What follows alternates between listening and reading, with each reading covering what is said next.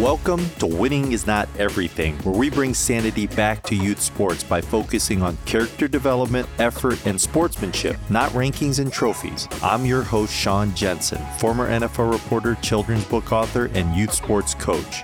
His story isn't over by any means, but what gets Jay DeMerit fired up as he approaches the 10 year anniversary of his retirement from football? Stick around to find out.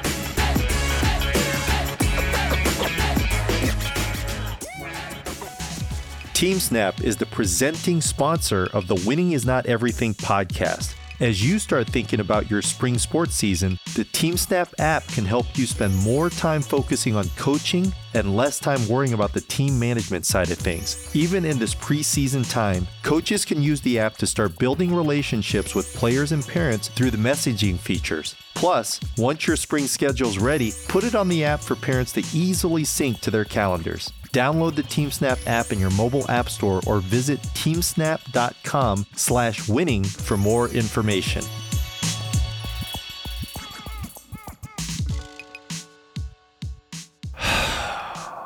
yeah, that's a deep breath. Were you entertained?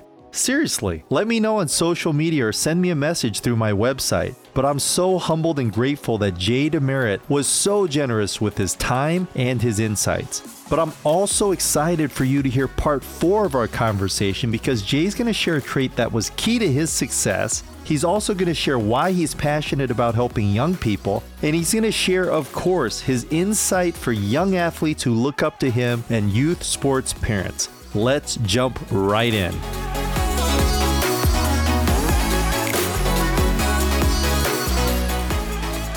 I mean, to be fair though, Jay, in many ways, I mean, your story unfolded before social media really was a thing, and certainly before soccer became more appreciated and participated here in the United States of America. But there's no doubt that your story was viral at that point right? I mean, it really was to you know, and in this in this day and age of sort of Ted Lasso and just sort of it, it's cool to like soccer now. I, could you imagine how crazy people would have gone for your story? You know, just kind of in this culture, and it, it was very popular then right? Your story was very popular. You had all these thousands of people who backed the telling of your story, you know, via Kickstarter. So, not to diminish how everything unfolded, but it's just funny to me just how people are sort of just coming on to the brilliant game you know that that both of us clearly have a passion. Yeah, no, and I appreciate that too. And I think you know, to your point earlier, though, it's it's like your story unfolds the way it should. And I think if social media existed, maybe that wouldn't have been the trajectory that I would have went. Maybe it would have been, I would have got sucked in into it. I would have been doing too many things instead of concentrating on just being a good player. Now that I've made it, you know what I mean? Like I think oh, those, yeah. these are some of the things I think we have to be risky or that share risk nowadays. It's like we have to be careful with what we do and how we tell it and, and what we say. And, you know, I'm, I'm, a renegade. So it's like, I'm glad I didn't have to do some of the things. You know what yeah. I mean? Like it, it, wouldn't have probably boded well for me. But, um, you know, I'm just, I'm, I'm thankful for, for all of it. One of your coaches, and I believe your mother, they talked about your competitiveness and how coachable you are. I would guess that you would back the fact that part of your success is because you are coachable and because you're competitive. What's that third trait you think is really something that you're proud of that you've worked really hard to develop that that stands out in your story? I think positivity is is the one thing that really has gotten me through a lot of things. It, it's yeah. it's that positive mindset of like you could look at this situation through a, a dark lens, but like again, like I always think about like my path of what what people would think about as crazy or bad or dirty and like what I loved at the time. It was like you moved to England like I, had, I crawled through a hole in a ceiling and a, a metal mat, ladder, rolled up a mattress, and sleeping on the ground in an attic, like with one dresser drawer. But I was like the most mm-hmm. free I'd ever been in my whole entire life. I had a degree in my pocket. I was trying my dreams all on my own, doing my thing with a roof over my head. Like I look at that as like this situation that like this is amazing. I'm living in London, seeing wow. this culture. I'm making 40 bucks. Like I make nothing. I have enough to like buy my food and that's it. And and that's it. But again, that's all I wanted because I had a goal and I had other things I needed to do.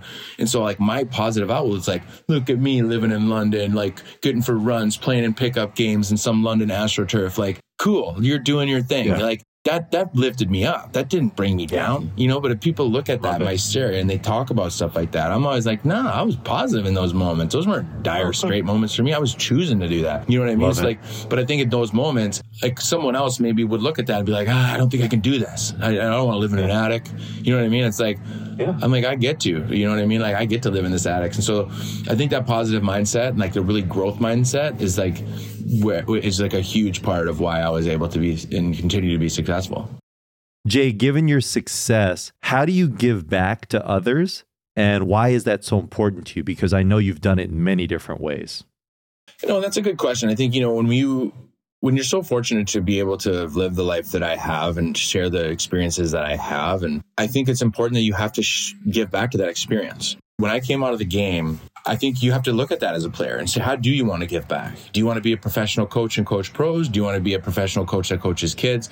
Do you want to be an uh, commentator so you can read the game? Do you want to go in the front office so you can you can buy players and create structures around teams and setups and administration? Like there's lots of things you can do, but like for me, I as captains of teams, like again, I was chosen captain of the seven of the ten years I played pro by the time I was year three, I was chosen captain of my team and get carried throughout my whole career.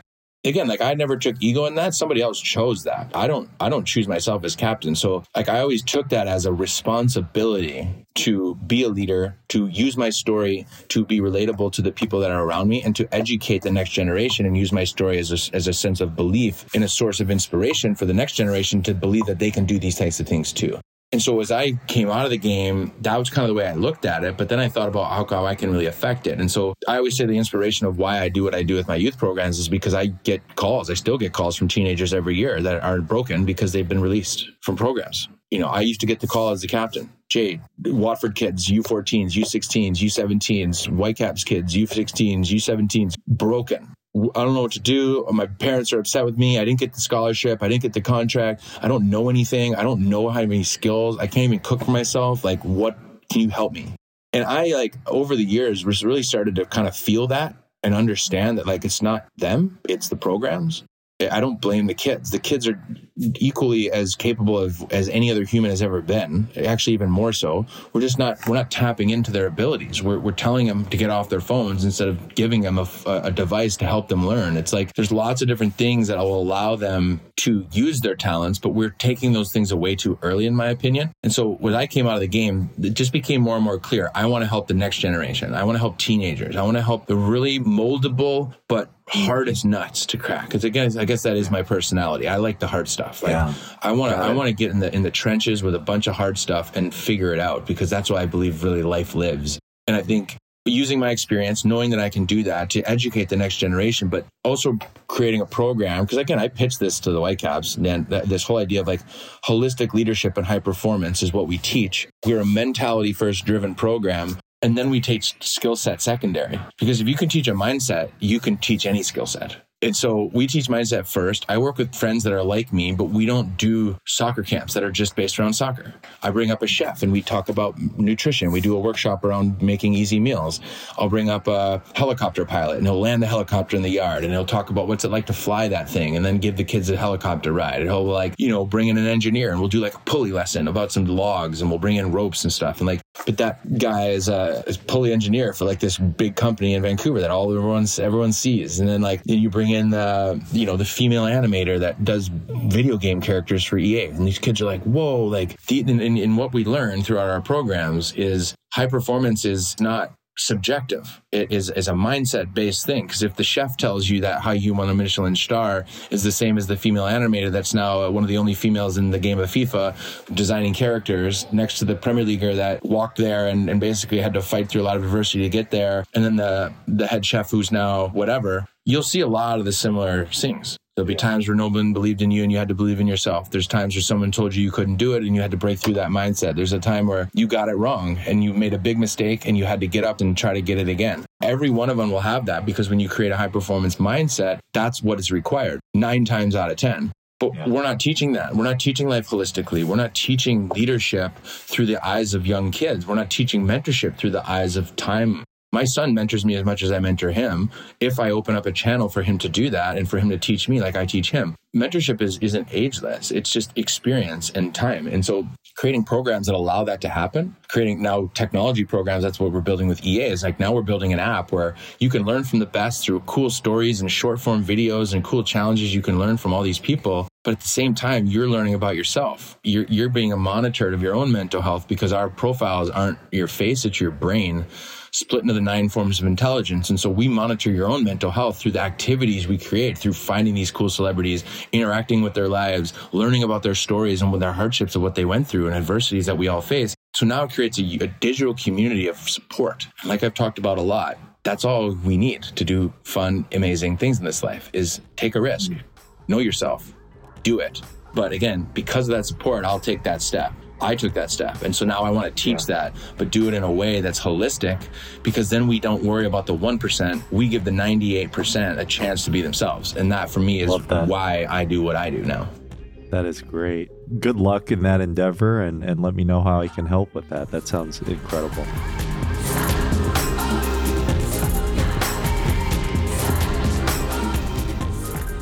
As a father, what are your two biggest priorities for your son's youth sports experience? Uh, staying active and having fun, always number one, especially at that age.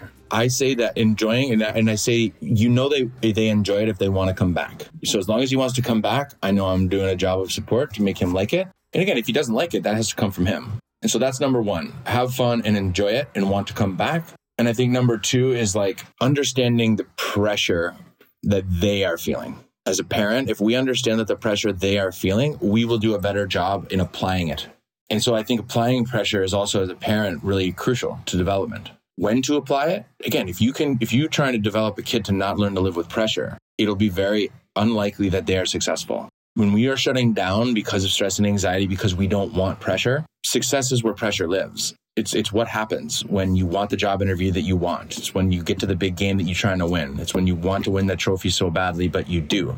It's because you're dealing with the pressures of that situation. And to learn how to do that at a young age, and as my focus as a parent, is to help my son learn how to do that by applying it to him with support at times, but then also like taking it off him at times to be like, it's cool. Just go have fun. Like, who cares about winning? Like at the end of the day, if you if you want to kick the ball tomorrow, then we win today. You know what I mean? Like, let's keep the pressure there. But as he gets older, it's like, okay, you want to earn a scholarship based on your intention? Cool. Now, how are we going to get there? I'm going to put pressure on you because you need to make sure that there's other kids that want that spot too. So let's put pressure on yourself. Let's put yourself on the on that on that hot seat and go. Okay, what do you need? Challenge yourself. Do things you've never done before. Get out of your comfort zones. But that has to come from him. And so again, that's a manage. But that for me, as looking at it as a parent, that's still a management of pressure on him or off him. Mm-hmm. Yeah, I've, I've told my son that pressure is a privilege. That's a great one. I love that quote. You know, people who don't face pressure, that means that there are very low expectations for that person, right? And so when there is pressure there, it's mean that you've earned that opportunity to be put into a situation where there is some pressure on how you perform. You know, it, it's like Harry Kane with with England, right? I mean, why is it that Harry Kane is the one who's always taking the penalty kicks for for England? You know, with that, it, it's a privilege. He's earned that right to be put into that position. And clearly, there's nobody else that the manager feels that confident of to put into that situation. And so there's the pros when he makes that, and there's the cons. And yet he hasn't buckled under the pressure when, when he hasn't made them, right? And so that's great perspective. I love that. What's one message you have for youth sports parents today? Try your best to make it about your kid. Again, try your best to make it about your kid means that again, we are back in a support position. I think that's number one of how we help develop our kids to be the best versions of themselves is mm-hmm. is really just again, there's a difference between what support means and how you actually apply it. You know, some people think it's money. Some people think it's actually a word. Some people think it's a, it's a ride to the training ground like again, they're supported in a lot of different ways. A lot of people think it is about money or some team you got. It's not. It's just about providing a, a support level, both mentally and physically, that can allow that person to learn who they are. And our all parents now are suffering from kids that are suffering from stress and anxiety. Stress and anxiety lives in indecision and a lack of authenticity and a lack of identity. If I start guessing who I am and second guessing who I am because I'm getting gratification, it's not mine, and I'm getting bullied over here, I'm going to live in stress and anxiety because I'm not actually living to my truth. But if we can create a system that allows support for them to figure that out as soon as possible, then we give our, our, our, sons and daughters the best opportunity to be themselves. And so, therefore, stress and anxiety will go away because they're not believing in all the noise and they're not believing in all these pressures and instant gratifications that aren't actually real or beneficial to them and their journeys. And so, I think really as parents, really allowing that to happen, but doing it in a support position and doing it in, in, in a way that is self driven and the kid, then you give yourself the best chance. Last question for you. What's one message that you would try to instill in kids who look up to you? Dream big, think small. You know, rise and shine. I always say rise and shine is a state of mind, and, and I think rise and shine is that. It's a it's it's a mentality first thing, and I think you know when we can get our minds right, a lot of these results start to happen, and then people will call you lucky. They'll tell you that it happened in a day. How where did you come from? But we talked a lot about that on this on this podcast. It's it's it's not. It's about the daily work. It's about the daily awareness. It's about constant feedback. It's about communicating. It's about really again like checking in with yourself did you like that? How did that make you feel? Again, these are conversations we can have with ourselves for free. And if we want to bring in dad, cool, bring him in. If you want to bring in coach, cool, bring him in. If you want to bring in girlfriend, cool, bring her in. Start asking others because then you really get that true validation. Am I believing myself? Hey, dad, do you think I have my best game? What do you do? You think that my right foot's getting better? Hey, coach, mm. do you think that um, you know if I'm pushing up the defense, you think my communication is getting better? Like if I'm not checking in with what I think of myself too, like it's almost two mm. two versions of this. One is like my yeah. relationship with myself, but then the other was like I'm fact checking that with all my support to make sure I'm on the right path. And if that's the case, again, great things happen. Well, Jay DeMerit, I had an absolute blast talking to you. What what a privilege and just a joy. So thank you so much for joining me. My pleasure, Sean. Thank you so much for tuning into this episode of Winning is Not Everything. Please make sure to like the podcast and subscribe to the podcast so you can immediately get the latest episode. Also, I've launched a new newsletter, the Youth Sports Sanctuary, which aims to provide a safe space to ask questions and engage in discussions on the important challenges and issues in youth sports. Before I close, though, my presenting sponsor, TeamSnap, and I are thrilled to present our Coach of the Month. We want to shine the spotlight on coaches in youth sports who are making a positive impact on young student athletes, and we want to recognize Dante Privet, who leads the planning and execution of coach education initiatives for the Philadelphia Youth Sports Collaborative. Among many other roles, Dante is the creator of NFL Flag Philly, and he's in his 15th year of coaching tackle and flag football, rugby, lacrosse, and basketball. Congratulations, Dante. Last but not least, I want to thank my presenting sponsor, TeamSnap, the go to app to help you have a successful spring sports season. Until next time, I'm Sean Jensen.